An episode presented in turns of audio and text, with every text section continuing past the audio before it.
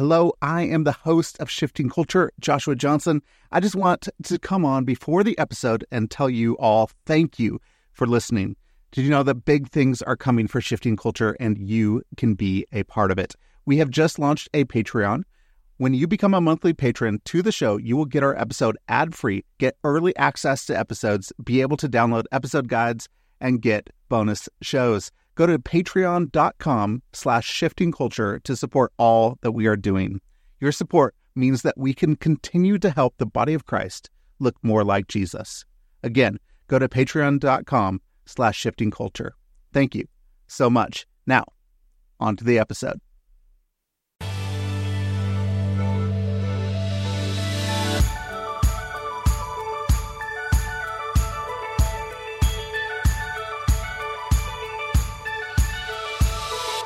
Hello, and welcome to the Shifting Culture podcast, in which we have conversations about the culture we create and the impact we can make. I am your host, Joshua Johnson. You could go to shiftingculturepodcast.com to interact or donate. If you're enjoying this podcast, please go to Apple Podcasts and leave a review. Uh, it would be really helpful. Or you could just go and just tell somebody about this podcast and tell them you're enjoying it you love uh, listening to Joshua interview a bunch of different people. So, uh, yeah, go tell people about this podcast, get the word out so that more people can enjoy it. Uh, in this episode, we have a special guest. Ted Esler is the president of Missio Nexus, and he uh, just has a new book coming out today, August 3rd, when this podcast drops. Um, the book is called The Innovation Crisis.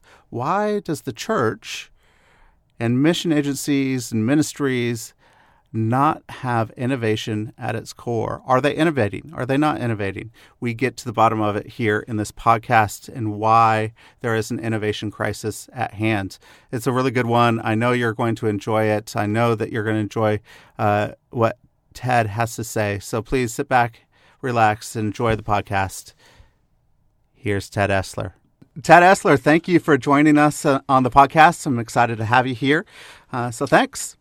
Good to be here. Thanks for having me. Appreciate yeah, it. It's good. I uh, as I I looked through uh, your bio, your journey. Um, what made you get from the computer industry into missions, um, and why missions?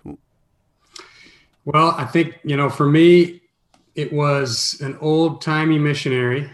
Yeah I heard speak at a church on a Sunday morning. My wife mm. and I were a little bit shocked that there were missionaries in the world because I didn't grow up in a missions uh, family or anything like yeah. that. And um, I went and talked to our mission pastor about, you know, what would it take to learn more. He says, you should take the perspectives course. and uh, I'm from Minneapolis. And in Minneapolis, back in 1988, you took the perspectives course, the first session was taught by an unknown Baptist pastor named John Piper. and wow. uh, of course, that's the story of his glory on night one. Yep. And after that night, we were hooked, and mm. uh, we started moving in that direction right then and there. Wow. Uh, that's yeah, pretty amazing. I think Perspectives has done a lot for a lot of people and mobilized a ton of people into missions. Probably half the, at least half, maybe three quarters of the missionaries that we have at All Nations come through perspectives. Um, and uh, so it is a, I mean, great mobilization tool all the way back in 88 and even today. Uh, that's pretty amazing. Yeah, I'm a big believer. Definitely. Uh, it has impacted thousands and thousands of people. And uh, if you don't have one going on in your city, you need to start one. Yes, I agree. So find those perspectives classes where they uh, where they are, and uh, if you can join in on one, that would be amazing. You went to Bosnia. Um, was that something of your choice? Was God putting that Bosnia on your heart? Were you assigned Bosnia? How did you get there? Well, it, our church had a in-house missionary training uh, mm-hmm. approach and uh, part of that included time in uh, Belize in a Mayan village up in the mountains. Mm. And during wow. that time, um, we realized that we were urbanites, that we were supposed to live supposed to live in the jungle. And so um, we started talking with our agency. At the time, it was Pioneers. Uh-huh. what are options out there we could look at that would be urban. And uh, they were thinking, you know, the biggest uh, city by population of Muslim background people is Sarajevo. And so we started Hmm. heading towards Sarajevo, Yeah. uh, Yugoslavia. Now, between when we decided to go there and when we showed up, the Civil War had started. Hmm. And uh, Yugoslavia, of course, was just rent apart into many different countries. But we we drove into Croatia with UN vehicles. It was when the UN was deploying to Croatia, Hmm. and we lived in Zagreb for a few years and uh, learned some language. Got involved with some local ministries there. Wow. Built a team, and when the Dayton Peace Accords were signed in 1996, we moved from Zagreb down into Sarajevo, and uh, you know it was a it was a very uh, crucial time in the history of that newly forming nation. Yeah. And uh, we were very blessed to be there. Yeah. What did you learn uh, working with people in crisis, um, coming from the states and then being dropped in? I mean, with UN vehicles from the beginning. Yeah. Well, you know, first of all, I would just say um, the people that are caught up in that situation, for them, that's daily life, that's day to day living. Yeah. Um, now, when the war started there, um, a lot of people did not have any expectation that Yugoslavia, which was, you know, in the Eastern Bloc nations, Yugoslavia was probably the most prosperous of all those Mhm. nations. Yeah. And when the war started, um, I think people were shocked by what happened in their own culture. Hmm. And I, you know, I heard over and over how people did not expect the situation to change so rapidly and so fast. Yeah. Um, but you know, working with hurting people, I would say, boy, I had a, there's so many lessons I could give you, but probably number one is, as an outsider, you know, I haven't lived what they've lived. Yep. And suffered as they suffered, and I got to really work hard at not presuming that I can really understand it. Mm. And it puts the onus on uh, a person that's from the outside to really strive for empathy Yeah.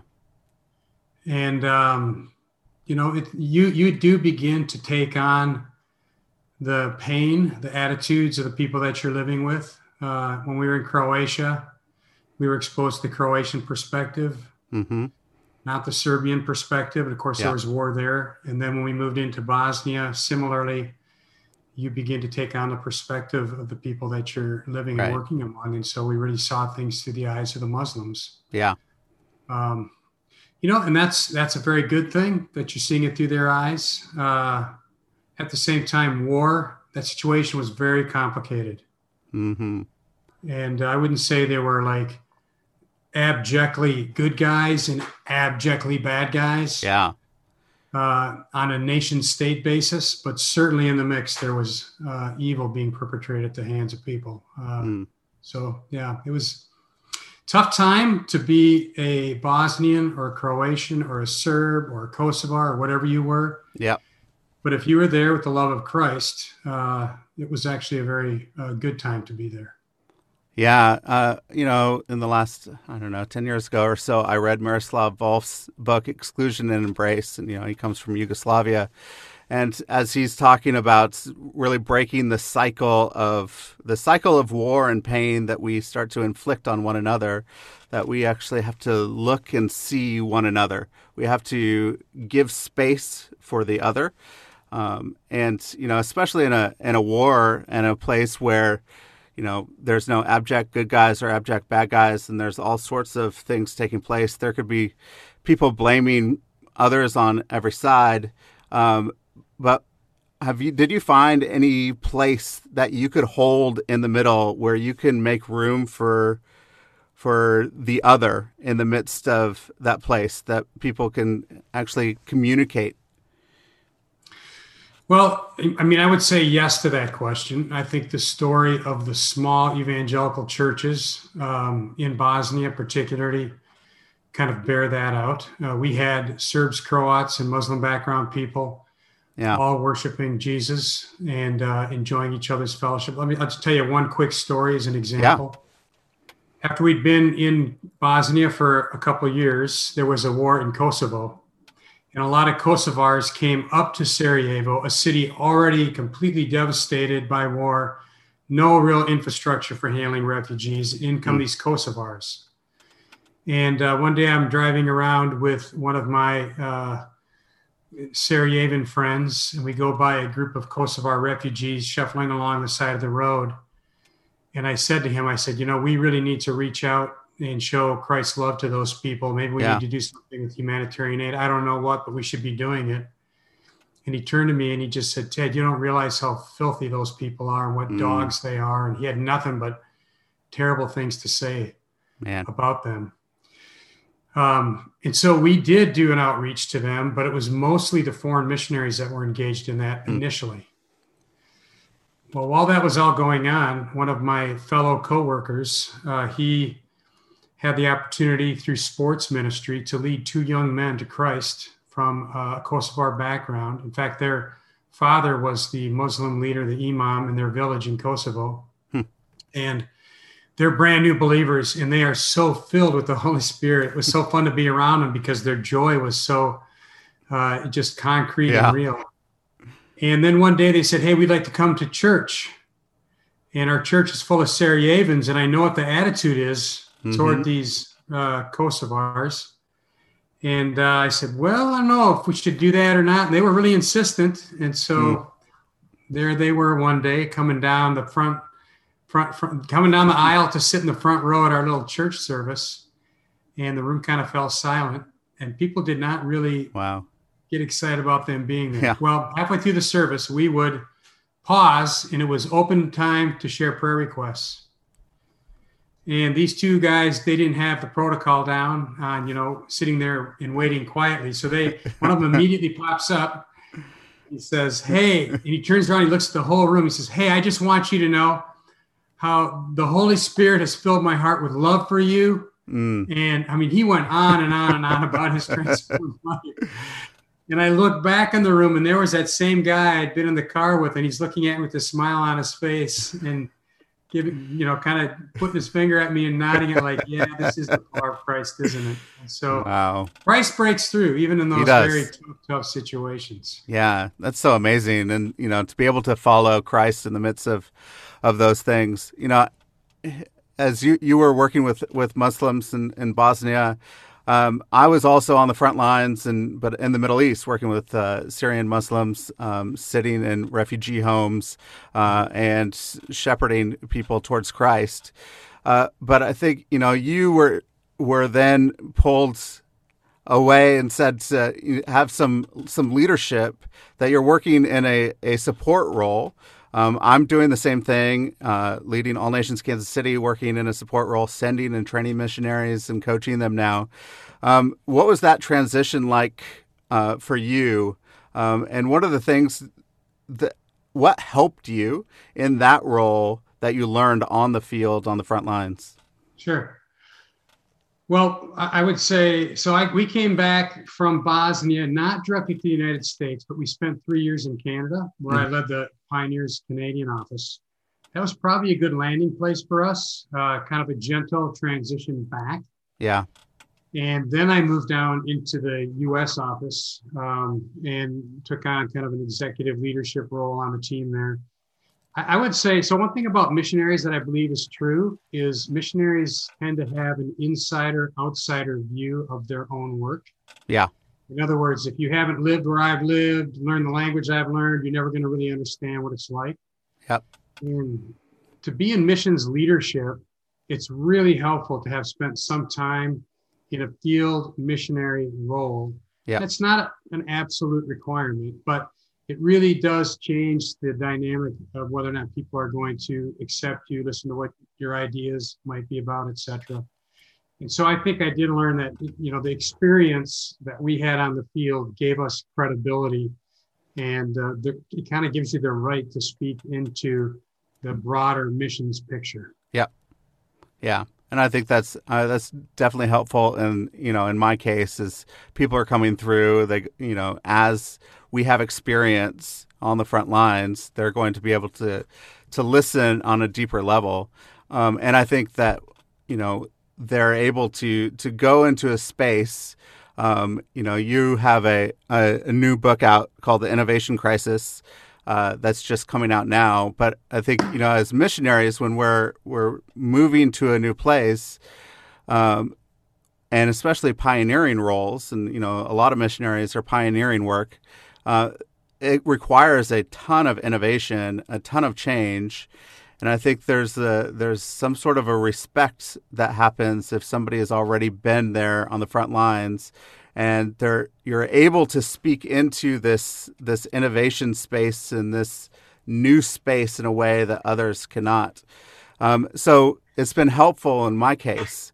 Um, have you been able to to speak into uh, the lives of, of missionaries? I know you do a lot of speaking in the lives of mission leaders at the moment uh, and talking through that. What are the types of innovations and changes and things that you have seen throughout your role, your leadership role with Pioneers and in Missio Nexus in the missionary world, in the missions world?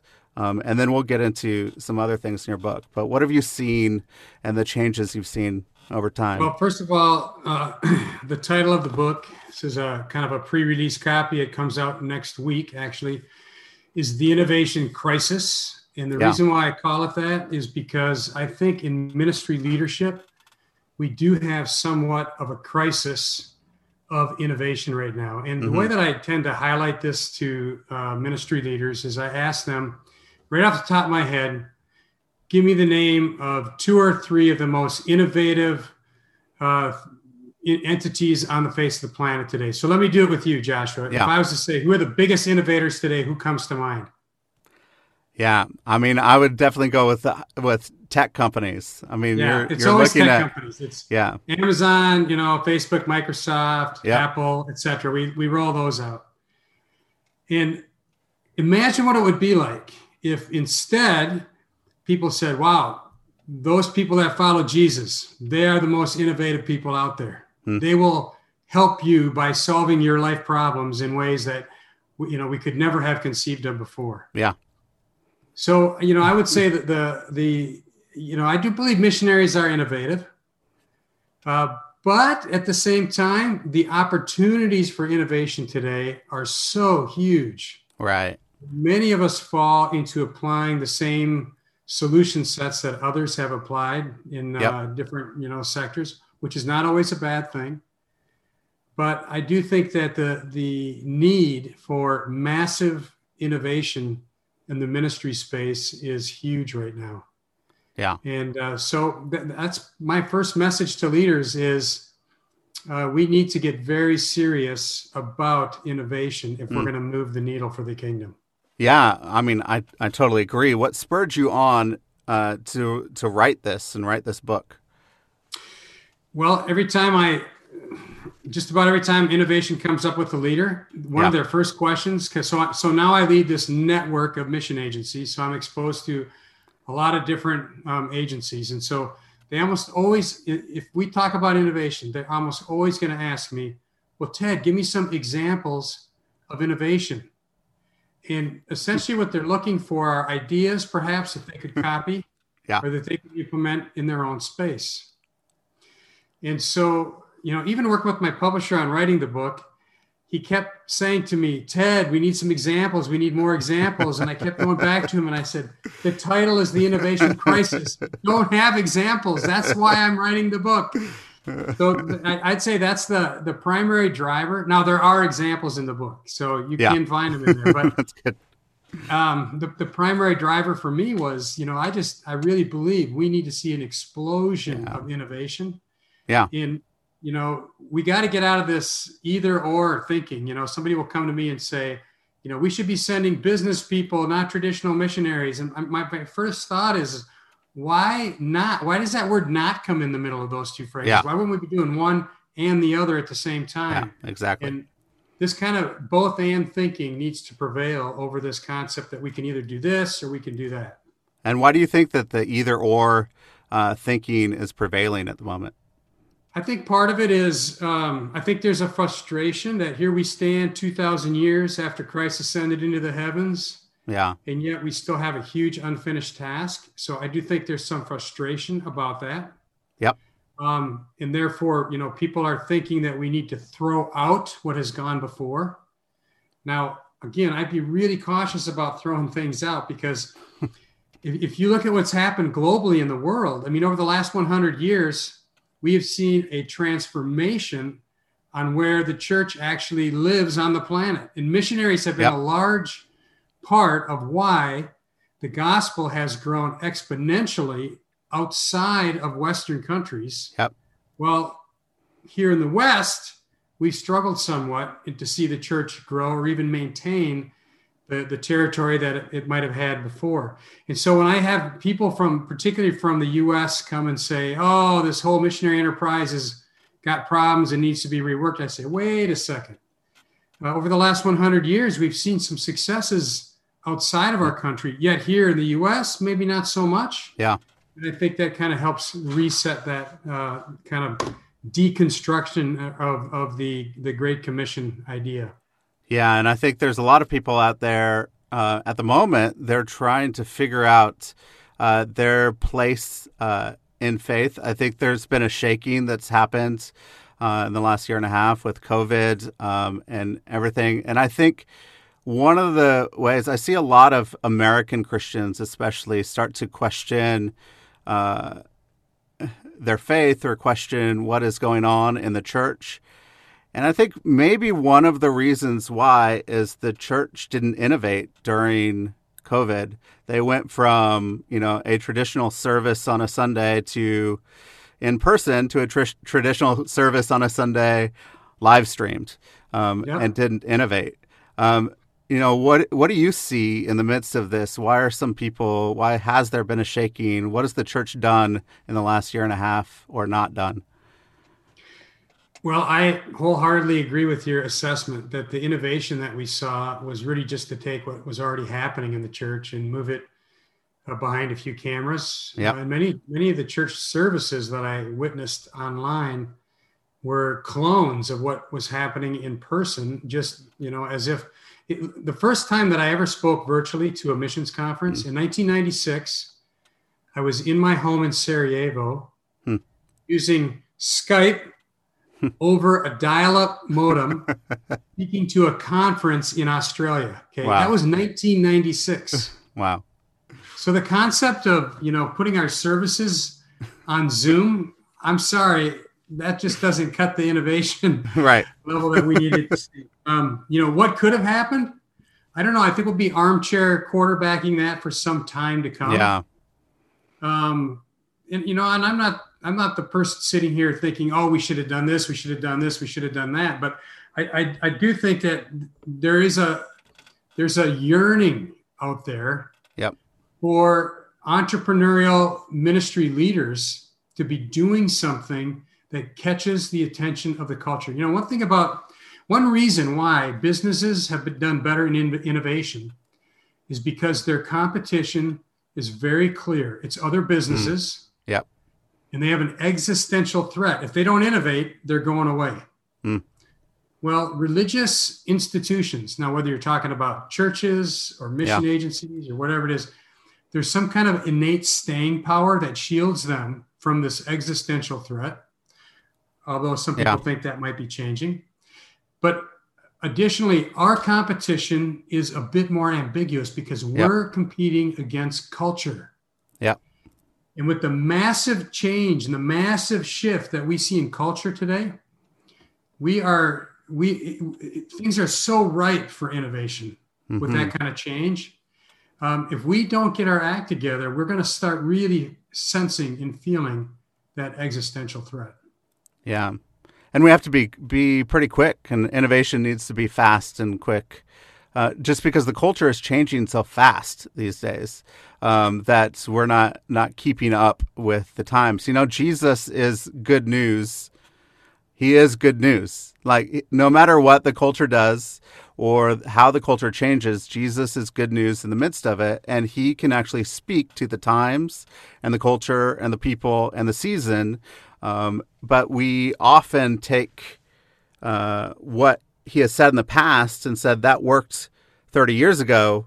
So I'm just going to keep saying the same things and it's not hitting, it's not getting through to the people uh, the same way because we're not actually letting Jesus speak now.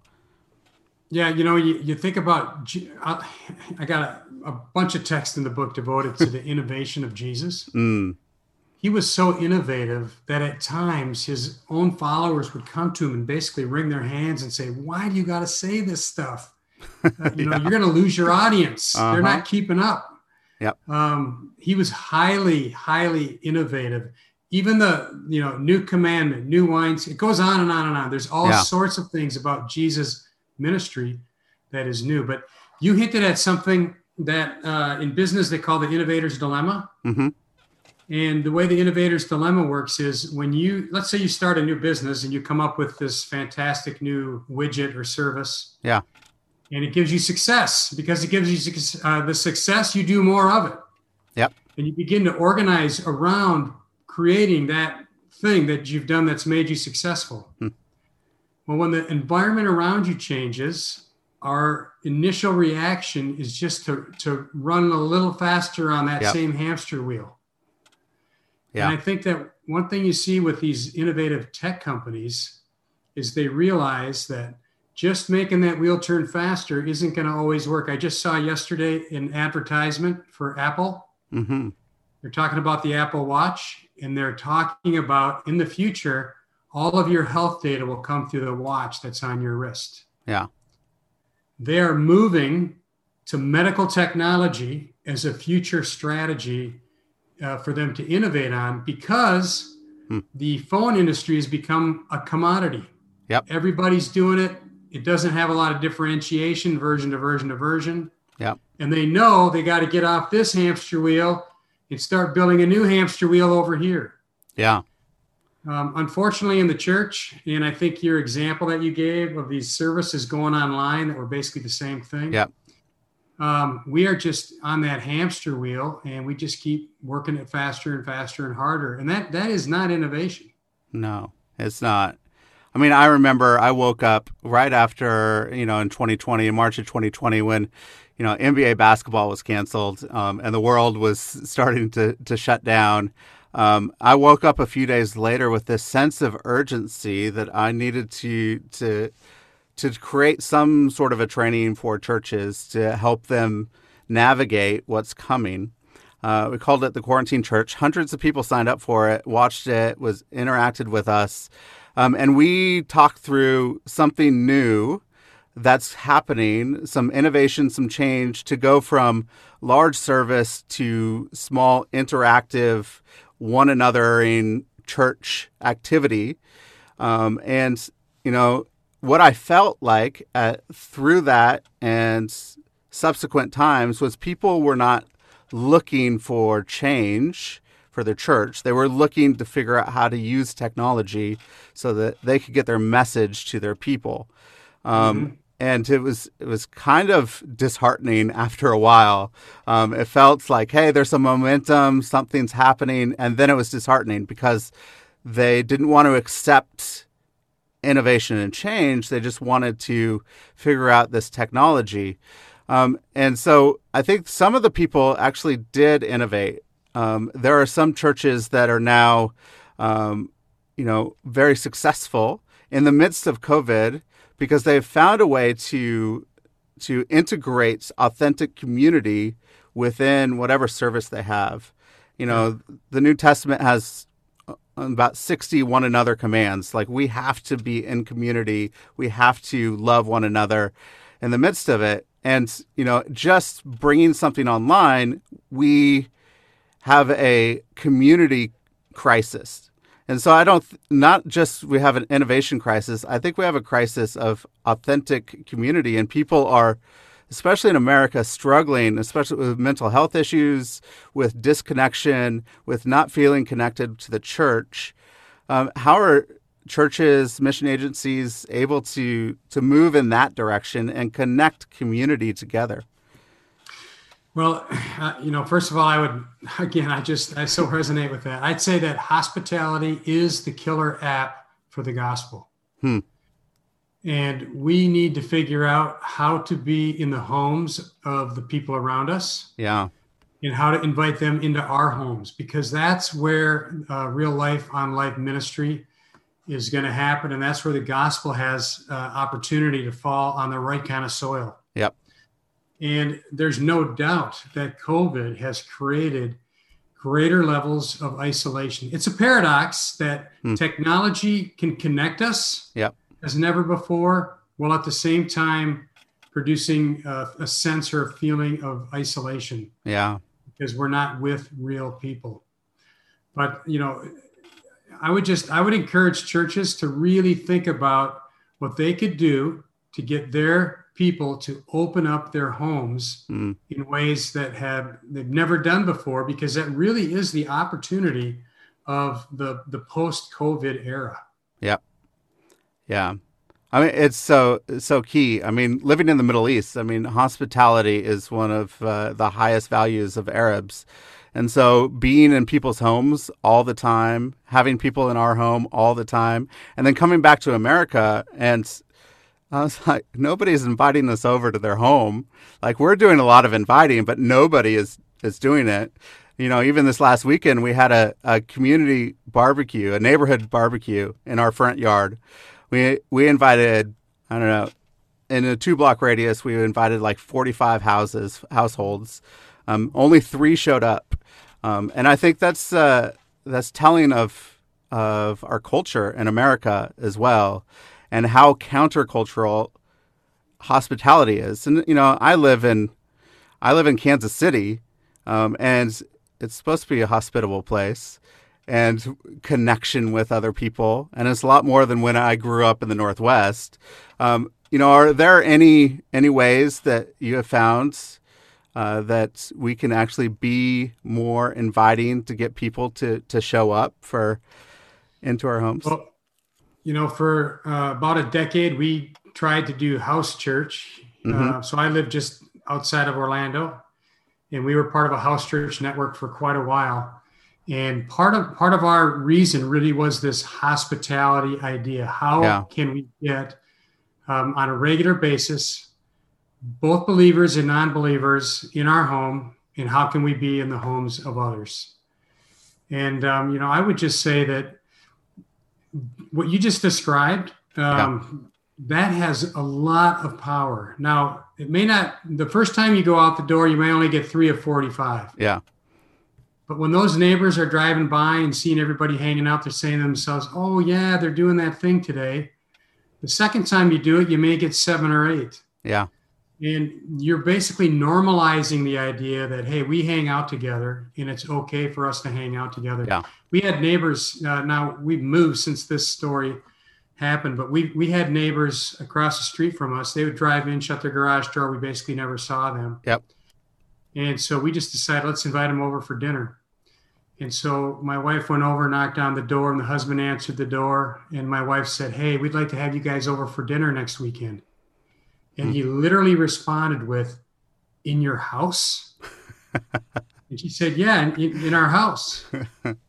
and he said, ah, I don't think we could do that.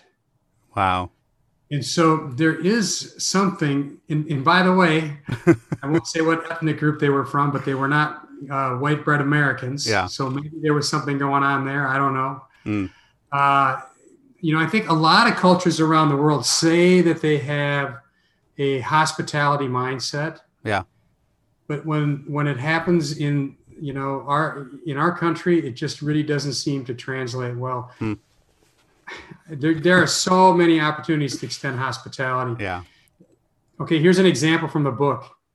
When Germany was being overrun with refugees hmm a few years ago, a couple of people saw that many Germans had excess space in their homes. hmm The German government was struggling with where to put all these refugees. And so a small team was pulled together. They created an app that lets you say on the app, hey, I've got two bedrooms. They're available for six weeks for a family of four or a family of two or whatever it was. yeah, They placed thousands of people into the homes of ordinary German citizens wow, that were helping out with that refugee stream. Now, it wasn't done in the name of Christ. It wasn't done to spread the gospel. And I almost felt like, you know, we should be ashamed of ourselves that we didn't think of that idea. Exactly. And implement that idea to help out the refugee stream that was flowing into our country as we've yep. gone through various uh, immigrant and refugee cycles as well. Yeah. So, you know, this is an area that's ripe for innovation. Yeah. Yeah, that's good. You know, one of the things I, I, was thinking, you know, as you started to become, you were president of Missio Nexus and working with different uh, mission agencies, mission leaders in the church, and you know, how does uh, hearing different perspectives and different voices from multiple agencies help uh, create new change, innovation that we need? And on the flip side, is it almost danger? Is it dangerous for us to be in a siloed thinking world where we're an echo chamber?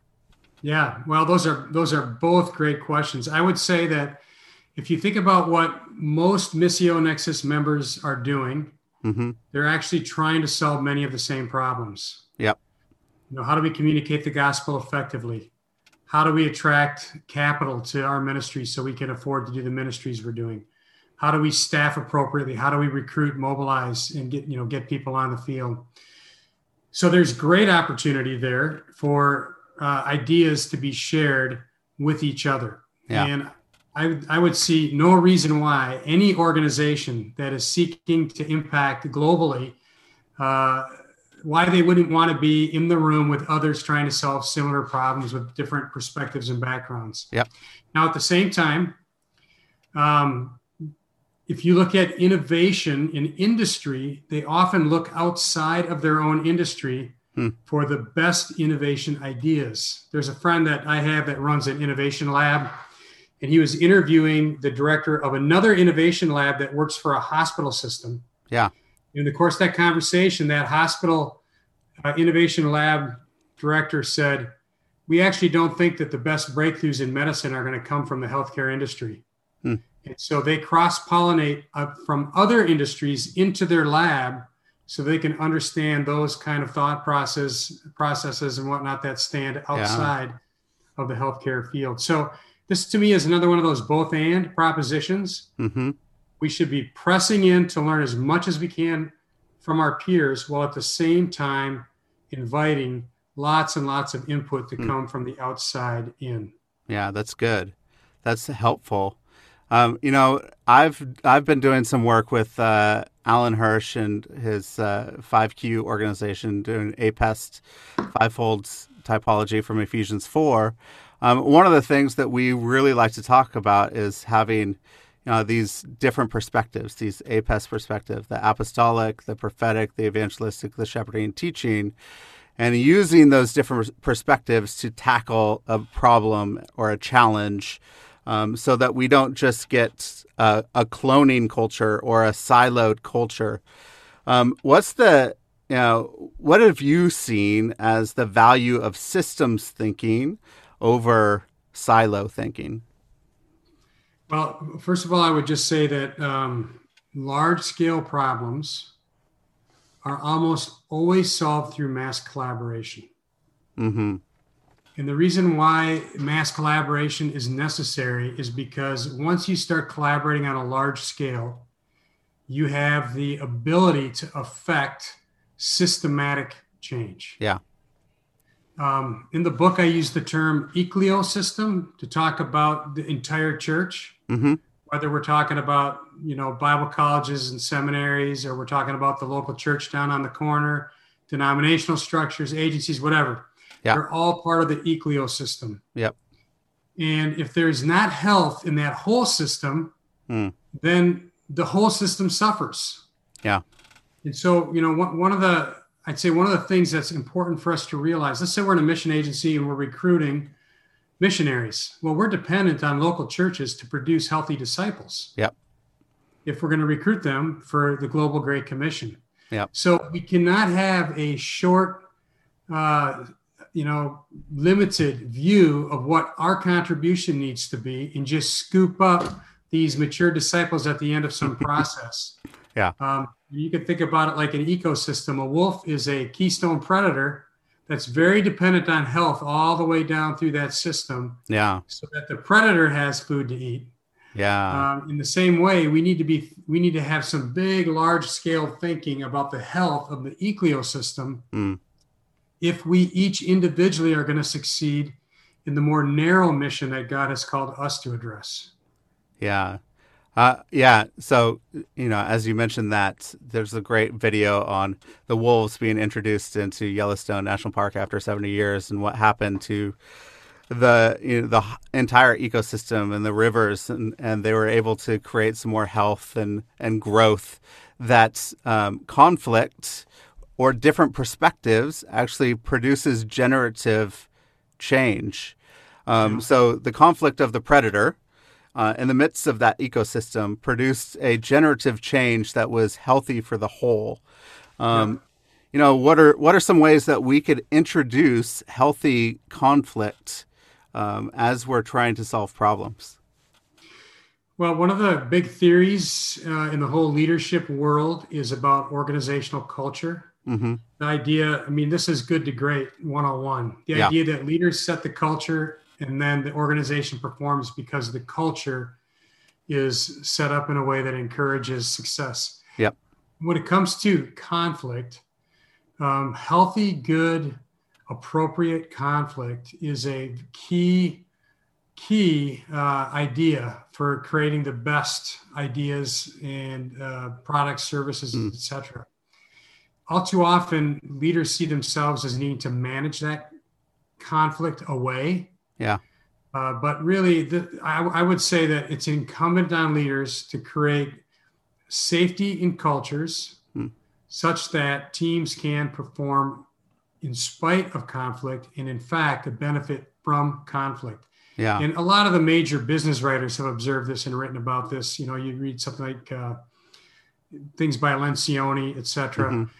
Right. Um, having good, healthy conflict over the right issues. Yep. It's very important. It's got to be over the right issues.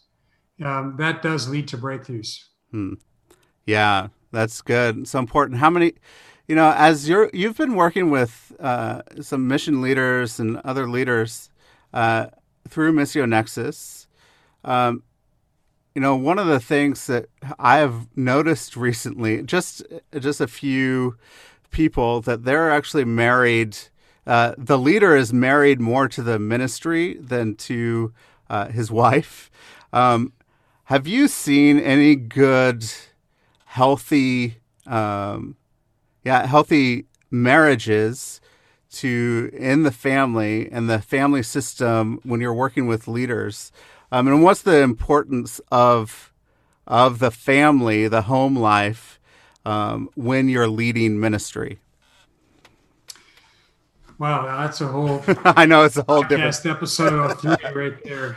Um, I guess you know one observation I would make is uh, effective leaders. Now, this is anecdotal. I don't have survey research Yeah. to back this up, but some of the most effective ministry leaders that I know have had the most uh, difficult spiritual attacks launched against their families. Hmm. And um, you know, certainly, I mean, I, I'm thinking of a couple of situations uh, right now, Yeah, including including my own, uh, just struggles that my own kids have had. Hmm. I would just Yeah. say that if you're going to be making uh, an impact for the kingdom, uh, there's going to be spiritual pushback, Hmm. and you need to be prepped and ready for that to happen. yeah, Um, now that said, we just hosted a, a, a marriage CEO uh, event here a couple months ago, and what was encouraging to me in that room was just how many long-standing, healthy uh, marriage relationships uh, were in that room. yeah, Even so, they signed up and came to a marriage retreat. Yep. And so, uh, obviously, that's an important um, idea for longevity in leadership, and I think uh, it's it is an important concept. Yeah. I think. I mean, more and more. I I don't know. I'm just seeing people that are are really. I don't know. They're just married to the ministry, and it's just uh, it's been sad. I mean, I just heard about you know a, So- a long term ministry leader getting a divorce um, last night. So this is just on my mind, top of my top of my mind at the moment. So a book that I love that talks to that, it's called The CEO Next Door. Yeah. And, and in that book, they have a section that talks about, they call it identity theft. Hmm. And what they're referring to is the fact that over time, the ministry becomes your identity Yeah. instead of a myriad of other things that are better Yeah. to have as an identity. And so I do think leaders have got to watch out for identity theft Hmm. so that they don't substitute in uh, the, the ministries, the ministry for um, healthy relationships at home and with others. Hobbies, all that kind of. You can see I got Yeah. some hobbies. I got You do. guitars on the wall. When I, yeah. hobbies to me are a definite coping mechanism uh, that makes uh, leadership better. Yeah. I, I remember, I think I was on a CEO retreat uh, a couple of years ago, maybe two, three years ago with Missio Nexus. And you, you mentioned this, the CEO next door, and you mentioned the identity theft uh, issue. And, you know, it actually helped uh, do some self, me do some self assessment of, hey, wh- where is my identity? Where's my identity formed? Who am I? Um, and you know, it's been you know two three years of of a gradual work of doing a lot of self uh, revealing and self assessment of trying to find who I am. That and you know, I think today I'm a lot less attached to uh, my I- ministry identity than I am in other identity, and so thank you for mentioning that. So it's actually helped me in the last two or three years to, to walk through that. Can you finish with this uh, innovation crisis? Just maybe uh, some three or four principles uh, Sure. that we can take and use to create some innovation. So, uh, probably the easiest thing for me to do is just uh, talk about one of the chapters has a section that has what I call an innovation taxonomy in it. hmm And I got this idea. There's a book out there actually called The Innovation Taxonomy, and I've adapted that for ministry leaders. Yeah. And the idea is that there are certain areas of ministry that are very ripe for us to consider innovation in. I'm going to give you one example Yeah. ministry identity. And in the book, I give the example the, of the Association for Gospel Rescue Missions. hmm Now, their association, like Missio Nexus, every you know every city has these gospel rescue missions. You've seen them. The building says Jesus save on the outside, Yeah. saves on the outside, etc. Well, they began to think about their identity in the communities in which they were working, and they decided to make a change. They renamed themselves City Gate Network. So, City Gate Network came to the conclusion that by calling themselves the Association for Gospel Rescue Missions, they were cutting out potential audiences for their services. Hmm. So they rebranded, they re identified themselves, and they began talking about the myriad of social services that were available in the city because of their ministry. And so, in doing so, all of a sudden, the local municipalities, the city governments began to say, well, hey, is this something City Gate Network could help us solve in our community? Wow. and their ministry blossomed and they were able to work in many uh, arenas that beforehand they were not allowed to work in and so Hmm. just that one area of identity of your ministry Yeah. and how it comes across in the community that you're in that's an area ripe for innovation and there's eight other areas in that chapter that will give you some food for thought about how you might consider innovating It's good. So go read the book. You got to read the book now to get those uh, other areas. Um, there's a couple questions I like to ask at the end. Uh, one of them is if you could go back um, and give advice to your 21 year old self, what would Yeah. you say to your 21 year old self? well besides buy apple stock um, I know I would say that too. Yeah. yeah. yeah. Um, I think for me, I've always, you know, I've always loved every role I when I like I, I would love to be a computer consultant again. I love doing that. Yeah. I would love to be a field missionary again. I love doing that. Hmm. Um, I think, you know, I think I don't have, a, I'm not a person that lives with a lot of regrets. So I've always struggle answering that question. Hmm. Um, other than to say, you know, I would probably try to enter into ministry more aggressively uh, hmm. younger than I did. I really didn't get going until I was 25, 26, 27. Yeah. And I probably would have jumped in a little bit earlier. Hmm. That's good. Uh, yeah. Anything uh, that you've been reading or watching that you could recommend? Oh, for sure. I love to do a lot of reading. First of all, there's this book. Uh, no, I'm just kidding. Um, I just got done reading and reviewing a book by a guy named Dave Kinnaman called Noise. Mm-hmm. And the book is about how bias seeps into our decision making processes. Mm. Now, this is not an easy read. No.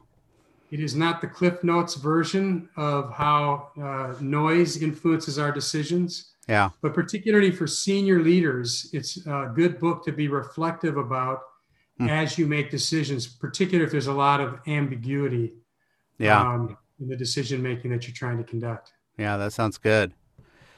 Yeah. Anything else?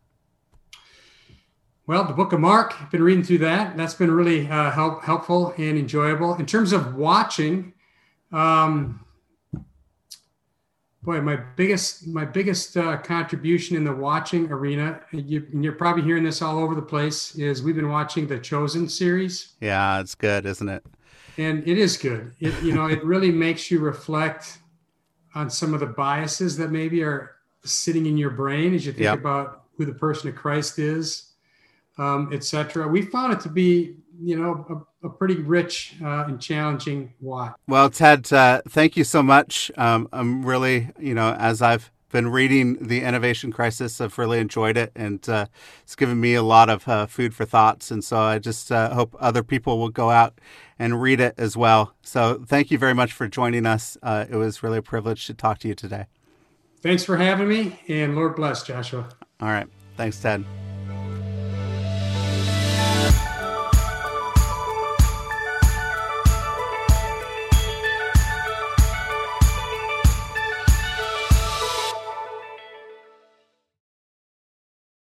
Thank you so much for listening to this episode. If you want to see more episodes like this, go to patreon.com slash shifting culture and become a monthly patron of the show. You can help us produce more episodes so that we can see the body of Christ look more like Jesus. If you become a patron on patreon.com slash shifting culture, uh, you will get early access to episodes. You will get episode guides. You will get bonus shows, hopefully, and more. So go to patreon.com slash shifting culture and become a monthly patron. Also, leave a rating and review on Apple Podcasts. Uh, it really helps us out and helps us find new listeners to the show. And just go and share this podcast with your friends, your family, your network, people that you think would enjoy it as well. Thank you again for listening to the show. I hope you have a great week.